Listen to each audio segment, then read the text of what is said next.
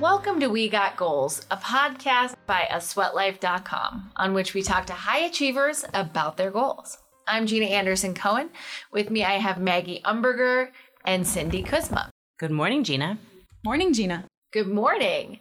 Maggie, this week you spoke to Adam Whiting and you actually got to do that interview from home. I did. I, I talked to Adam, who is a yoga instructor who I think started teaching in Charlotte, North Carolina, where I'm from, and then has since moved to Australia and then back to North Carolina. But he continues to lead trainings and retreats and experiences across the world in Bali, in Sri Lanka, and throughout Australia. He's taught at Wanderlust. He teaches in a lot of places. I've always just really respected his classes. I have loved them, and I wanted to know a little bit more about his journey to yoga, how he got to the idea of wanting to teach internationally, because that is that is a whole other track of teaching that I don't know a lot about. So I was really excited to get to talk to him. And then I was home. So I got to do it in person before taking one of his awesome classes. Oh, that's so great. And it sounds like not just what he said, but how he said it left an impact on you.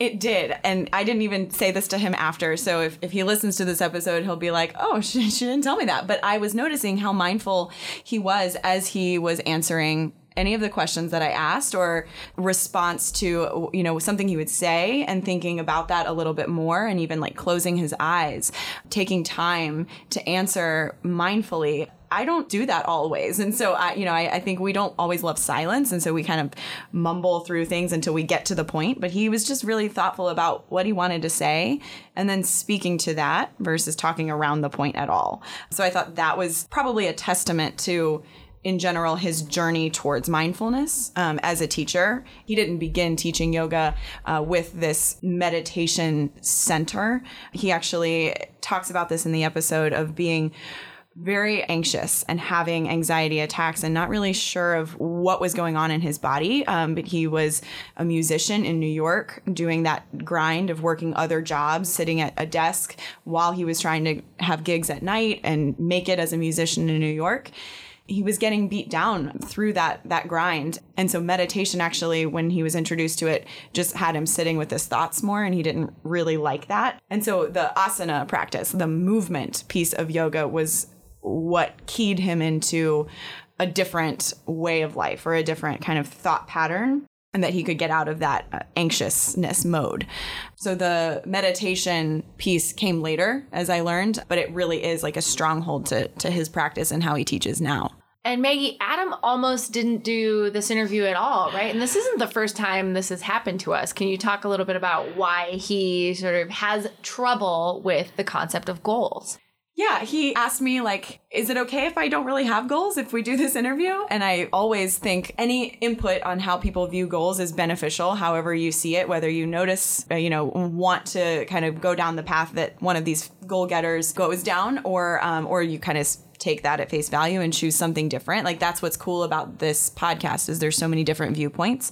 And he said that, you know, he's worked with brands and at companies where setting goals has been a, a, central piece of the puzzle. And so he understands it and he knows that there's benefits to setting a 10 year vision and going after it and then really executing on your, your one year goals to make that 10 year vision a reality.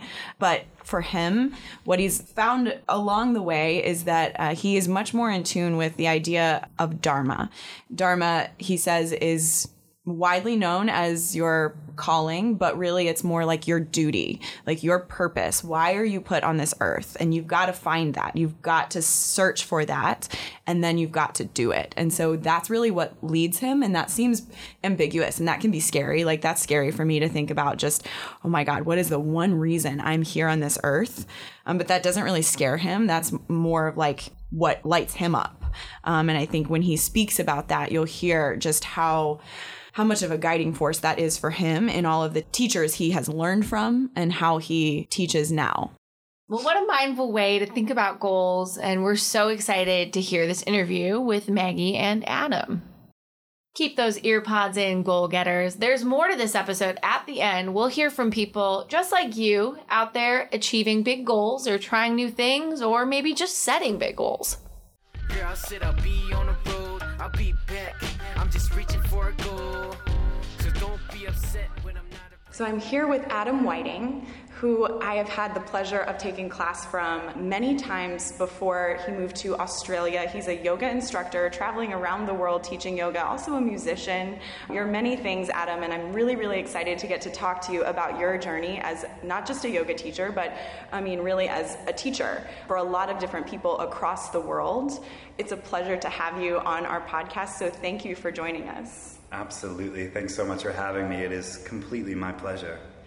So I, I did take your class probably first, maybe six years ago, um, before you moved, and I remember it was like a Wednesday night, eight to nine p.m. or something, and it was a class that I felt like changed my life. I loved it. Um, oh wow! Yeah, it was just like the transitions were so interesting, and you had such a unique perspective. And I remember the shavasana was like 15 minutes long, and I had never had that before, and I so appreciated it. So, before we jump into talking all about goals, I would love for for the listeners at home to just get to hear your journey to yoga, just really, you know, briefly. Yeah, absolutely. The story sort of starts in in New York City, and I was living there. Um, I moved up there in 2001, and lived up there for a few years. While I was up there, I started. Um, started getting some pretty massive dizzy spells, um, some pretty massive headaches, random parts of my body, my arm, my face, my legs were going numb at random times. And I, I really wasn't sure what was happening. And, and after after taking a tour around several medical professionals, neurologists, doctors, um, you know, general doctors, MRIs, spinal taps, blood tests, they basically all came to the conclusion that my body was fine. And they, I was diagnosed with having anxiety disorder and panic attacks. And it didn't fit for me because because it wasn't presenting itself as anxiety. Like I wasn't, I wasn't stressed. I wasn't depressed. Um, and in my mind at that point, my knowledge about anxiety disorder was so limited that that for me, I was I was sort of in denial, saying, you know, no, these are physical symptoms. These are symptoms that you know I'm getting headaches, I'm getting dizzy. This is physical things. Something has to be physically wrong with me.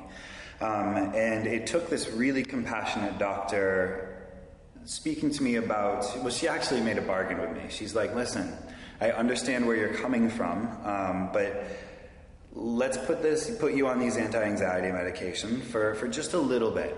And if your symptoms go away, then we can talk. Right? Then, if you come in believing that this is actually what's going on with you, then we can work around different ways to, to sort of treat the symptoms.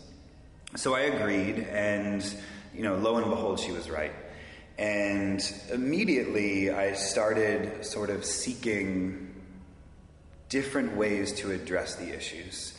Um, medication worked wonderfully for me, but I also knew that it wasn't something that I wanted to be reliant on long term. And I knew that there were other answers out there for me. So I started looking at meditation as the means to, to heal and to move on from this. And to be completely honest with you, meditation in and of itself actually made it worse um, because I was at that point just in this state of just, I didn't realize how stressed I was. I didn't realize how just overflowing with anxiety I was. Um, this was just post September 11th, and the city was was in in turmoil, and the world was in turmoil. And, and to be there during that time, I, I didn't really realize how deeply those rivers of anxiety were flowing. So, when I was asked to sit in the stillness of meditation, it actually triggered more anxiety and it triggered more panic attacks. So, I moved away from that, and then finally, you know, a dear friend of mine introduced me to asana, to postural yoga. And after several months of just doing postural yoga, I could finally start to feel that sort of barbed wire of anxiety, you know, start to unwrap itself from from from my being, and it was just the most amazing feeling of of actually feeling safe in my own skin again.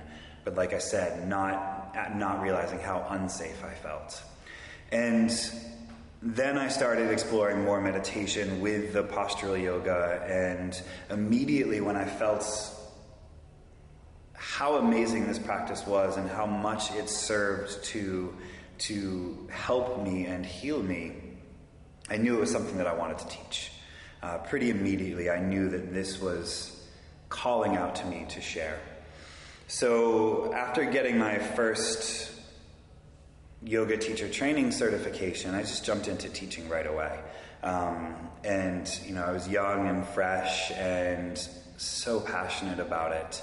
Um, it's funny, looking back on those first classes, those, you know, six, seven, eight years ago, I sort of shake my head a little bit of like, oh my God, those classes must have been awful.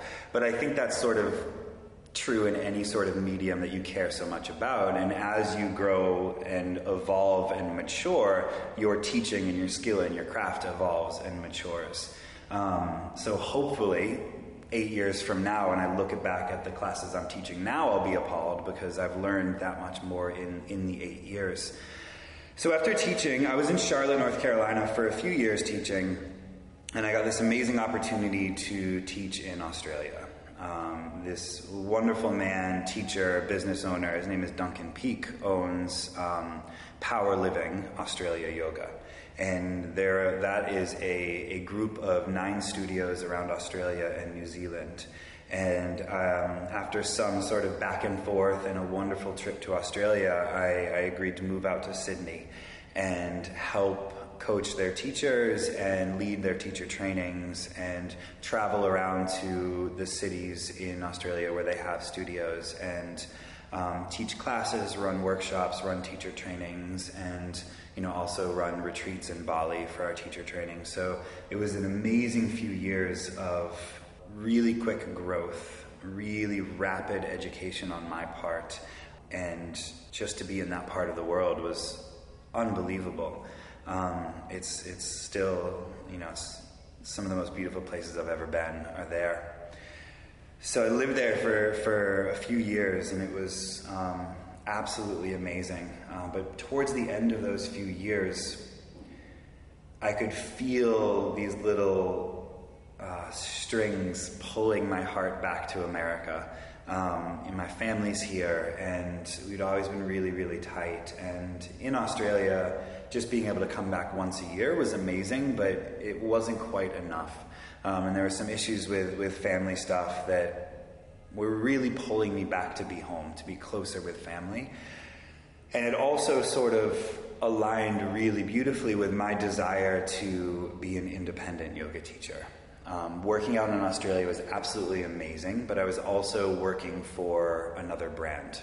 And it was an amazing brand, but it was a brand that wasn't Adam Whiting or Adam Whiting Yoga. It was it was another it was another brand. And there's always been a a craving inside of my journey in my career to to just speak from my own voice and teach my own trainings in, in the way that I've learned, in the way that I, I want to share without really, I don't know, it might sound blunt, but without really having to answer to anybody else. Um, so, in moving back to America and back to Charlotte and running my first teacher training here, which is an independent Adam Whiting yoga teacher training, it, it feels amazing to, to be able to you know, put my stamp on the certificates and say that, you know, these students learned from me and, you know, to be able to craft my own calendar and run my own events and um, just sort of you know, again, it sounds blunt, but not to have to answer to anybody else, to, to, to be able to craft my own future in the way that I want it is, um, it's, it's really encouraging, and I'm really excited about the next few years. I hear uh, probably something that a lot of people would nod their head at and say that they want to be in charge of their own destinies too, and that's Absolutely. that's a huge like I can imagine that feeling, that calling inside you, because I feel it in me, and I feel like so many people, especially now that there are so many avenues to create your own path, that it isn't the nine to five, you know, structure of jobs much as much as it used to be, especially in the recent years. So I wonder, you know, what for you was some of the helpful guides in pushing you along this path to create it for yourself because while I know a lot of people want it, it's another thing to actually go for it and do it. Yeah, absolutely. Um, it, it's. I think my journey was not is not quite a typical journey. My journey started playing the guitar. As you said, I'm a musician, and I started playing the guitar when I was 11 or 12, and I was only playing it for a couple of years, and just by sort of coincidence, and, and I think we'll talk a little bit more about coincidences later. The guitar teacher that I had was graduating from college, and he said, Okay, I'm leaving you. I can't teach you anymore, but there's this amazing school, and I want you to go down for a summer session. So, and that was University of North Carolina School of the Arts. And it was between my eighth and ninth grade year, and I studied there for a few weeks, and it was my first sort of time away from home. And I remember I was really homesick, and I think I cried a lot on the phone with my mom, and um, it was it was terrifying being away from home that young for me. But then, basically, by the time I got back home from the training or from the summer session, the guitar teacher at this university had called my mother and said that he wanted me to study there full time. So I studied at this university, uh, this conservatory, for seven years through high school, through my undergrad, and immediately um, that's when I moved up to New York City. And when I got to New York was the first time I ever had that real nine to five job. And, you know, like any musician, you know, in New York especially, you're a musician, which means you're unloading trucks or you're a waiter or you're, you know, working data entry at an insurance agency, which is what I was doing in a cubicle from nine to five. And I think that working that job was one of the catalysts for one, one of the catalysts for my anxiety disorder and my stress because I was so deeply unhappy there. But because of that was the catalyst for me getting out. You know, and I remember the day that I quit, and it was.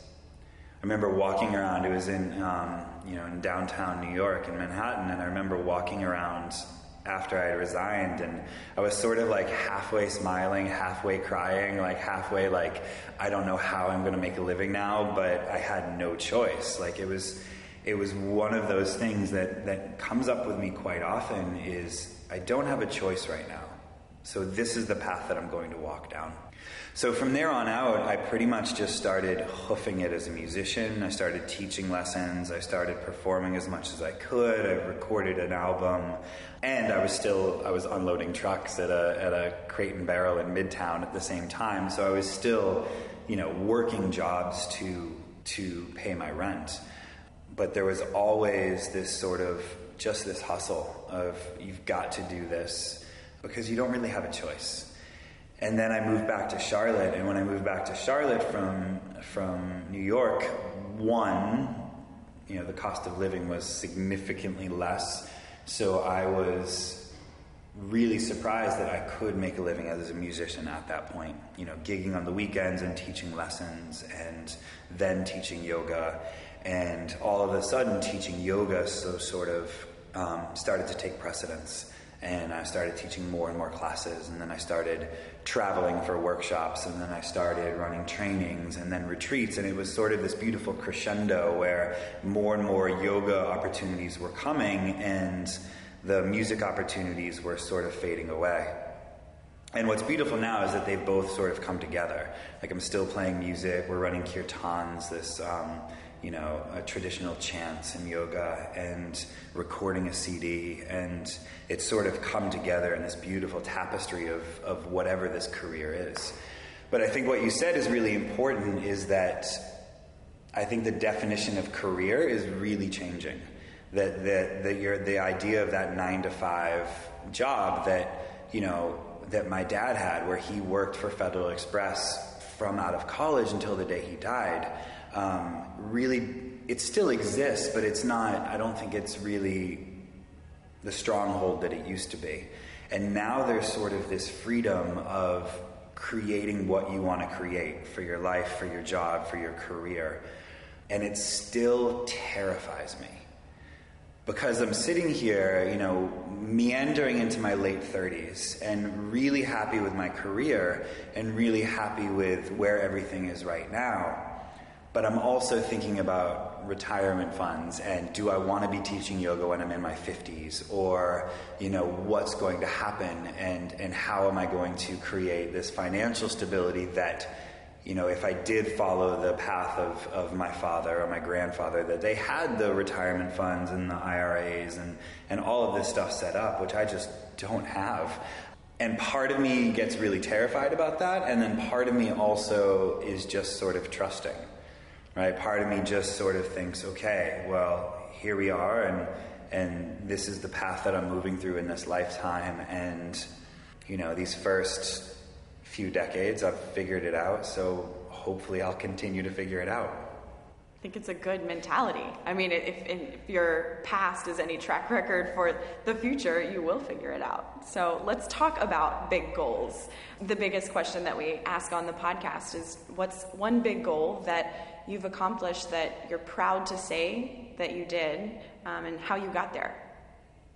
It's interesting. I, I knew that you were going to ask this question, and I spent some time these past couple of days sort of hovering around that question, and and I really didn't come up with one goal um, because I don't. I'm not really the type of person that sort of makes a goal list or a vision chart, and you know through my teaching in yoga, I've I've interacted with several brands who have put me through that sort of you know vision statements and 10 year goals and 5 year goals and 1 year goals. And and I think that's I think that's very helpful.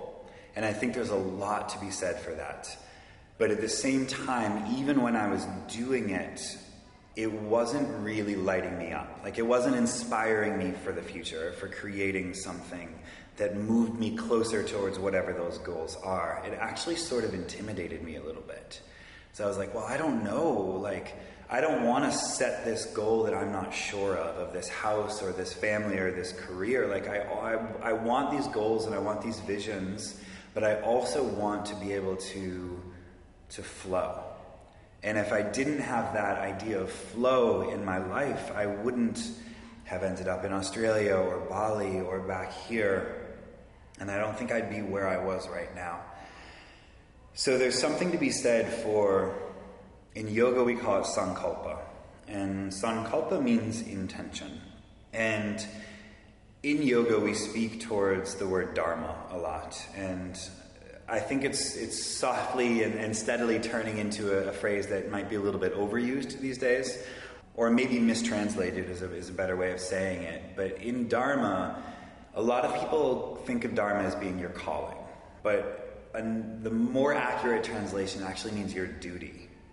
Um, and I think that's a little bit more accurate because it's not just, you know, what am I inspired to do?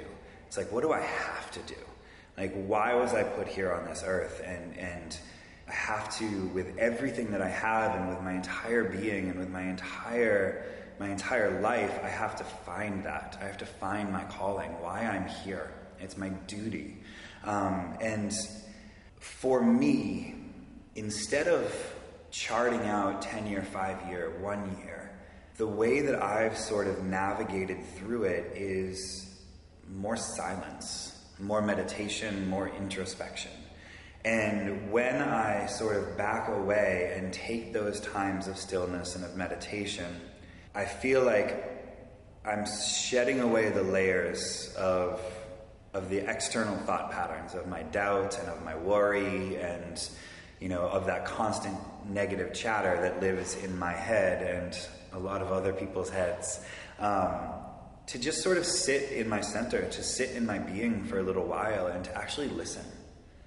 And to listen to what my heart truly wants. And it's in that listening that my compass sort of sets itself. And what the yogic tradition believes is that once you find that connection to your source, that connection to your calling, and you notice we could use several words here. We could use the word the universe, we could use the word divinity, we could use the word grace. But when you start to notice the essences of that force, that power, that energy resonating in your life, that energy starts to notice you noticing her. And she begins to unfold for you. And what I mean by that, one of my favorite quotes um, which may or may not be tattooed somewhere on my body in some way, is an Emerson quote, which is The world makes way for the man who knows which way he is going. It really resonates with the Vedic knowledge, with the yogic knowledge of once you have discovered your Dharma, your, your path down this life, and you set your sails and you start moving in that direction, the world has a beautiful way of creating the path for you and it's not going to be the path that you think it is. You know, it's not going to be the route, the routes that you think you should be going down. But it is a path that, if you trust it, it will lead you to somewhere beyond your wildest expectations. So, in goals, I absolutely do have goals. You know, goals of you know, in 2019, running some more teacher trainings, of having my advanced 300 hour training up and running, of having a tour in Australia and running retreats in Australia and Bali. And these are sort of, I guess we can consider them like short term, one year goals, but in, in my mind, I, I sort of think of them as logistical things to align so that I can sort of look out past that and, and, like I said, set my sails towards that journey um, with the knowledge and the expectation that the winds are going to blow me somewhere completely unexpected, but also with the trust that wherever I end up is where I'm supposed to be. I have a two part question, or maybe two separate questions. Okay. First, do you know what your duty is now? Okay. Um, oh, interesting. So good. I'm leading a teacher training here in Charlotte, and we just, um, I think in, in, a couple weekends ago, we just had this conversation. There's this beautiful book. Um, it's called The Great Work of Your Life by Stephen Cope. And it's this modern sort of retelling, not necessarily retelling, but um, a modern analysis of the Bhagavad Gita.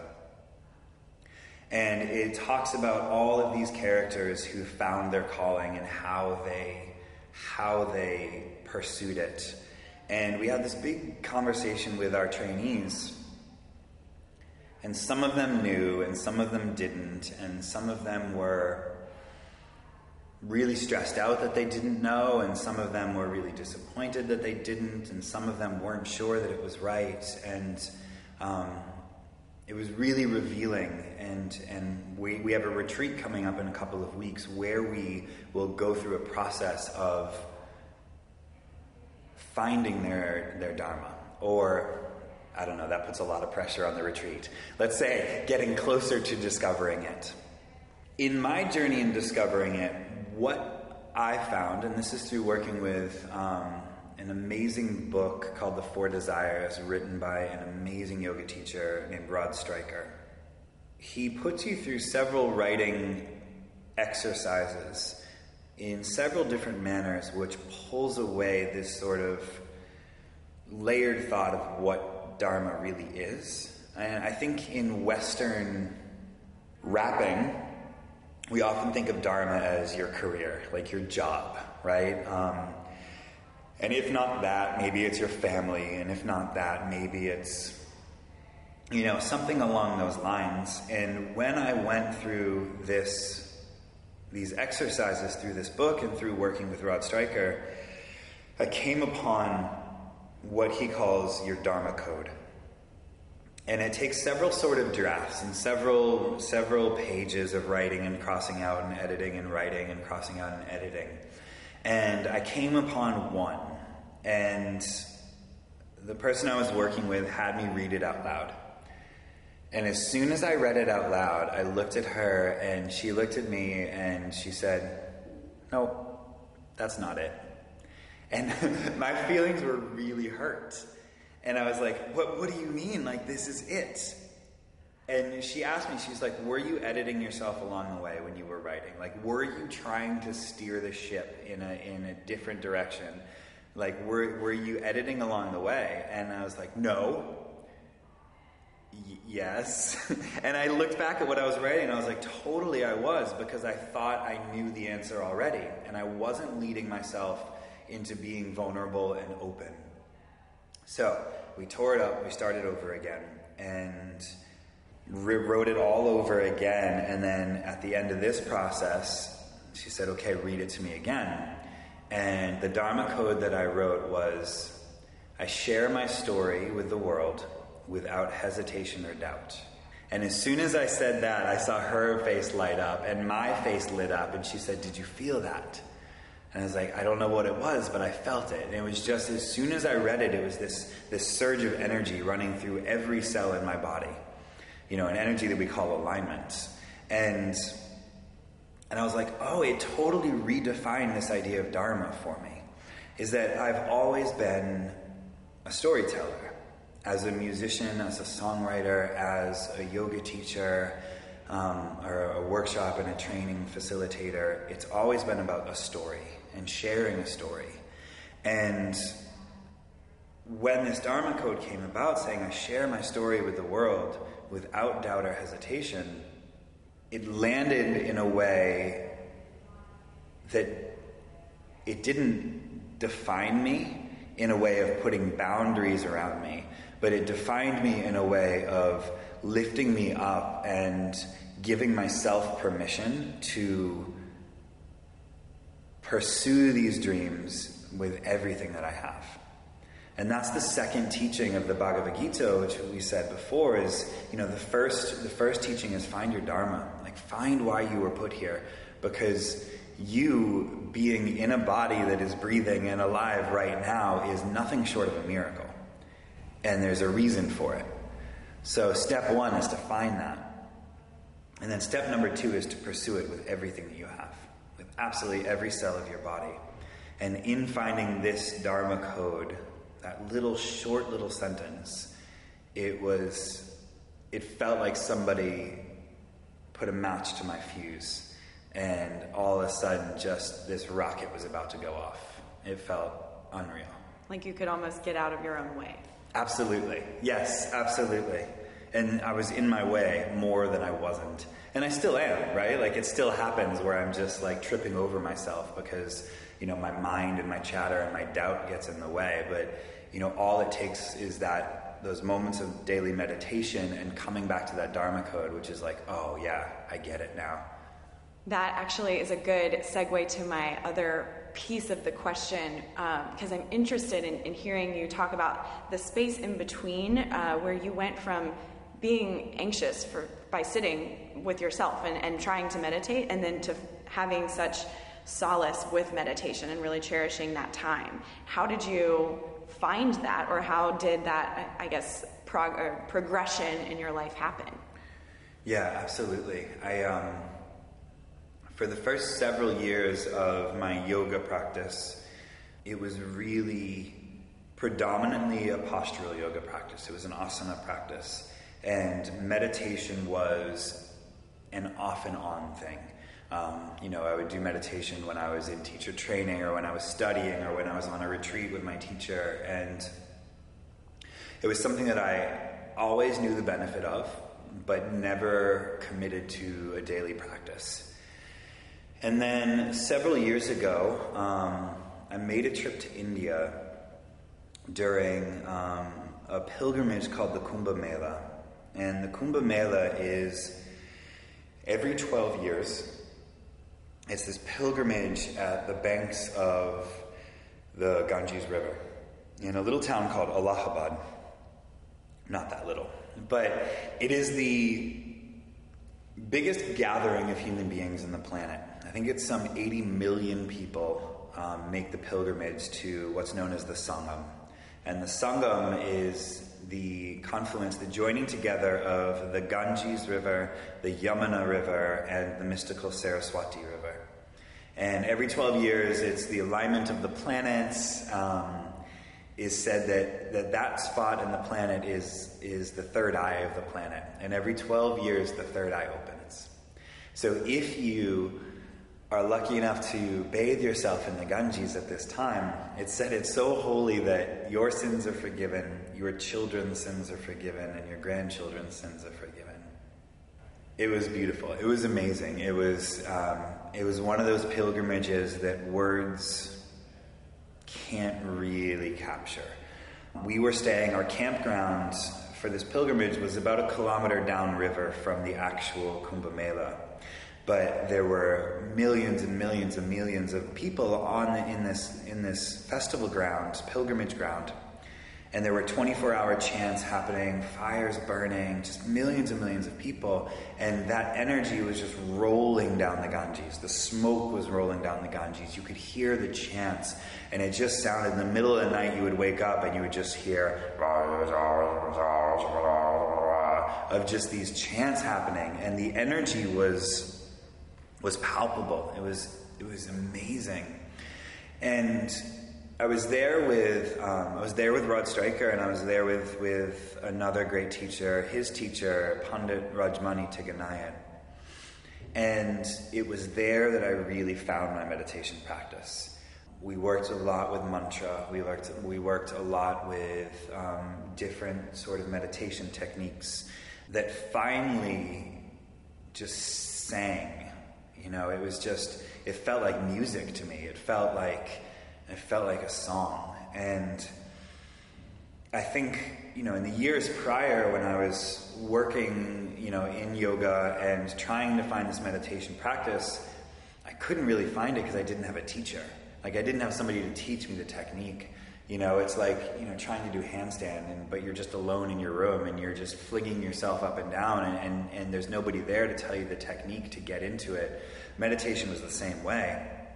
So I finally, you know, I'd found a teacher, I'd found somebody to lead me into the technique and to guide me and to, to answer my questions and to relieve my doubt. And so for years after that, I, I was meditating. Um, you know, in this uh, japa mantra practice, which is a repetition of a mantra, and it's it's the it's the practice that that I've relied on heavily throughout these last several years. And then when I was, in Australia, I met another amazing yoga teacher, uh, meditation teacher, and his name is Jonni Pollard, and his organization is called One Giant Mind, and his manner and his way of speaking about meditation and teaching meditation is profound in its simplicity. What he is doing now is he is working to strip away all of the pretenses, all of the all of the structure around meditation that for a lot of people can seem really daunting and really intimidating. And he's his technique is so simple, it, but it's so refined. So I've started studying with him, um, and I'm actually right now moving through his teacher training to become a, a, certified meditation teacher in One Giant Mind. And it's this very simple mantra, it's this very simple, beautiful process that you just sit down for 20 minutes twice a day. And right now, that's the practice for me that is having the most profound effects. You know, I will always be a fan of postural yoga. I will always be a fan of moving my body and finding freedom through that movement. But right now, in this sort of journey through the meditation practice, which is now spanning, you know, a couple decades, meditation is where I find the clarity, the peace, and the reconnection to myself that, that I'm, I'm so often missing. And in trying to teach others now in my teacher trainings and in the retreats the, the skill and the craft of meditation it really is learning a new a new practice and it's it's creating and cultivating these new habits but without fail if i can get one of my students to sit down for 30 days straight of meditation then they're in it. They're in it for life. Because within those 30 days they have noticed such a profound shift in their connection to joy in their in their calmness in their balance in just their way of being. Um, the way that Jonni Pollard often says it, he's like, you know, those points in your life where you find yourself just happy for no reason? Like you're sitting and watching a sunset, or you're walking your dog, or something beautiful happens, and just this like really gentle wave of contentment and happiness sort of waves over you, washes over you. He says, that's your natural way of being, right? That should not be an anomaly. That should be your regular state of being. And connecting to a meditation practice lets you access that state of being with such ease. And it's, it's, it's been a practice that, um, that has saved me several times. And like I said, I love asana and I love moving my body and I love sweating. Um, but for me now, the, the postural yoga practice and the meditation practice are, are two sides of the same coin that um, I don't really want to live without either of them. Mm-hmm. So the, the last question, which you, you sort of touched on, and I think maybe it wraps up a lot of the things that we're talking about of kind of getting out of your own way or being able to sit to really know where you want to go and where you can live out your duty or your dharma. Uh, maybe that kind of comes up in this question of what's a big goal that you see for the future that you want, and and why do you want it, or how do you plan on getting there? Yeah, I um, about a year ago, or hmm, it's been a little bit more now. A year and a half to two years ago, I had a pretty catastrophic injury my L4, L5 disc blew. And it, um, the, the extruded disc actually wrapped around one of my spinal nerves. And I lost function in my left leg and I lost feeling in my left leg. And coming from a state of yoga where, or, or in movement where I really defined myself as a mover, you know, as, as a, a postural yoga practitioner to have that taken away from me was heartbreaking. I mean, the pain was excruciating, um, but it also forced me to, to redefine where I stand as a teacher in this practice. And after the surgery and after the rehab and reintroducing my body into this movement practice was so enlightening. One, in terms of what my body was capable of doing, or more accurately, what it's no longer capable of doing, um, how to be okay with that, but also looking back over the past 10 years of moving my body in asana and being able to see really clearly with, you know, hindsight is 2020, being able to see really clearly the movements that I shouldn't have been doing the transitions that I shouldn't have been doing, the fighting my body to try to get deeper mobility, to try to get a deeper forward fold, to try to get the legs behind my head, that, you know, again, in hindsight, was really just ego. It was really me just fighting to prove something that was really pointless in the first place. And what I find now that I'm, you know, back on the mat and back in my practice is that I'm I'm still so inspired by the movement. I'm still so inspired by the asana. And it is an exploration and it is a joy to find new ways to move. It's, it's an art. It's just like music. It's like songwriting. It's creating a sequence and moving your body through a sequence. It's, it's dance. It's, it's songwriting. It's poetry. But what I've found is that there needs to be science behind the art. There needs to be knowledge behind the art. And in all bluntness and in all openness, I think that is lacking. That knowledge is lacking, especially in the new yoga teachers around today. Um, which we were all there. Like I was a new yoga teacher, and and I was just sort of making it up as I went along. But one of my goals now is to number one, always keep refining the way that I teach and to keep building my knowledge base so that my knowledge of anatomy, of the biomechanics of the body, of how bodies are supposed to move, and how to keep people safe is always growing. but now, on top of that, now that I've become, or I've, I've been teaching teachers how to teach, my goal is to educate yoga teachers in how to keep people safe, in how to try to, in as many instances as possible, avoid the injuries that, that we all get so often. I mean, yoga is movement, and in movement, there is inherent risk, right? There's inherent risk in hamstring pulls or wrist injuries or shoulder injuries. Like, it's going to happen. And, you know, if you compare yoga to, you know, American football, the, the risk level is quite low. But what I see is that the, the level of injuries in this practice is much higher than it should be. And it's much higher than it should be because I think there are inherent flaws in the structure of how we train and certify teachers, which is a really long conversation, probably for another mm-hmm. day.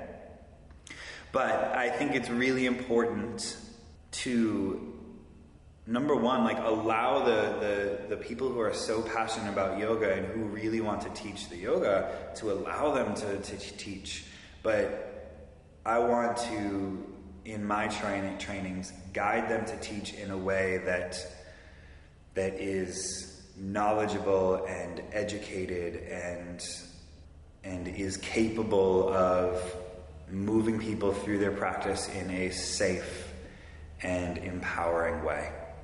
So, in creating my 200 hour program and in 2019, un- unveiling my advanced 300 hour program, that's really the goal of it. Is number one, get people meditating, um, and as always, learn about the philosophy, the Vedas, the mantra, learn about the heart of the yoga, but at the same time, heavily immerse them in anatomy, in functional anatomy, in alignment, in in getting people to to understand what safe movements are, what aren't safe movements, what transitions we shouldn't be combining, um, and how we can continue to watch this this beautiful methodology of yoga grow in, in the amazing expansive way that it has been growing, but to ensure that it, it, it's growing in a mindful and responsible way. So, Adam, how can people find you and listen to you? through your new CD and uh, keep up with where you are, where you're going. Yeah, so the website is adamwhitingyoga.com and everything on social media, well, Instagram and Facebook is Adam Whiting Yoga as well. So Adam Whiting Yoga, and you can find me anywhere. And the new CD is hopefully coming out sometime in 2019, fingers crossed. Um, I'm really excited about that. But the partners that I'm working at, uh, at are touring musicians in Australia, so we have just a little bit to go. So hopefully the stars will align and we'll be able to, to get that out sooner rather than later. Thank you so much for joining me on this podcast, We Got Goals, and it was an honor to have you. Pleasure was all mine. Thanks so much. Girl, I said I'll be on the road, I'll be back. I'm just reaching for a goal. Hey, goal getters, it's Cindy Kuzma. Just checking in to let you know that we're about to play another goal from one of you, our listeners. If you would like to be featured on an upcoming episode of We Got Goals here on A Sweat Life, you can record a voice memo with the goal you've set, a goal you've achieved, just maybe your your dharma, your purpose, whatever you want to tell us about that's related to goals. Record that, send it to cindy at asweatlife.com, and we could feature you on an upcoming episode. Thanks for listening, and here is one of your goals. Girl,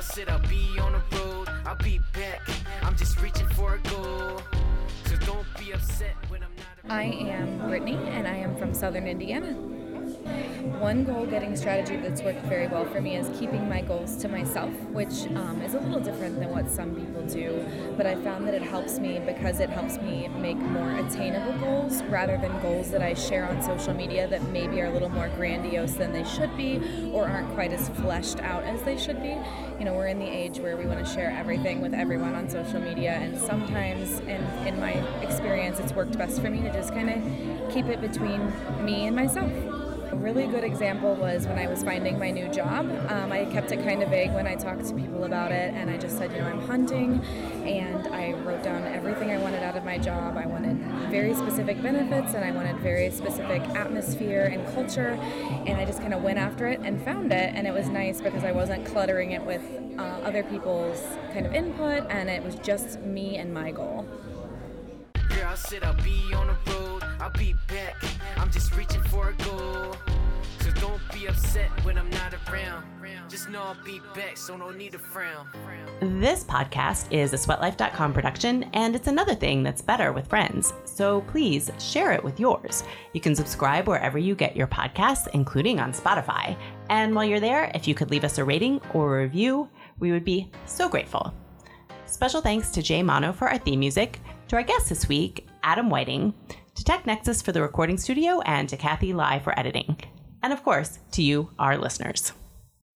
When you need mealtime inspiration, it's worth shopping Kroger, where you'll find over 30,000 mouthwatering choices that excite your inner foodie. And no matter what tasty choice you make, you'll enjoy our everyday low prices, plus extra ways to save, like digital coupons worth over $600 each week. You can also save up to $1 off per gallon at the pump with fuel points. More savings and more inspiring flavors make shopping Kroger worth it every time. Kroger, fresh for everyone. Fuel restrictions apply.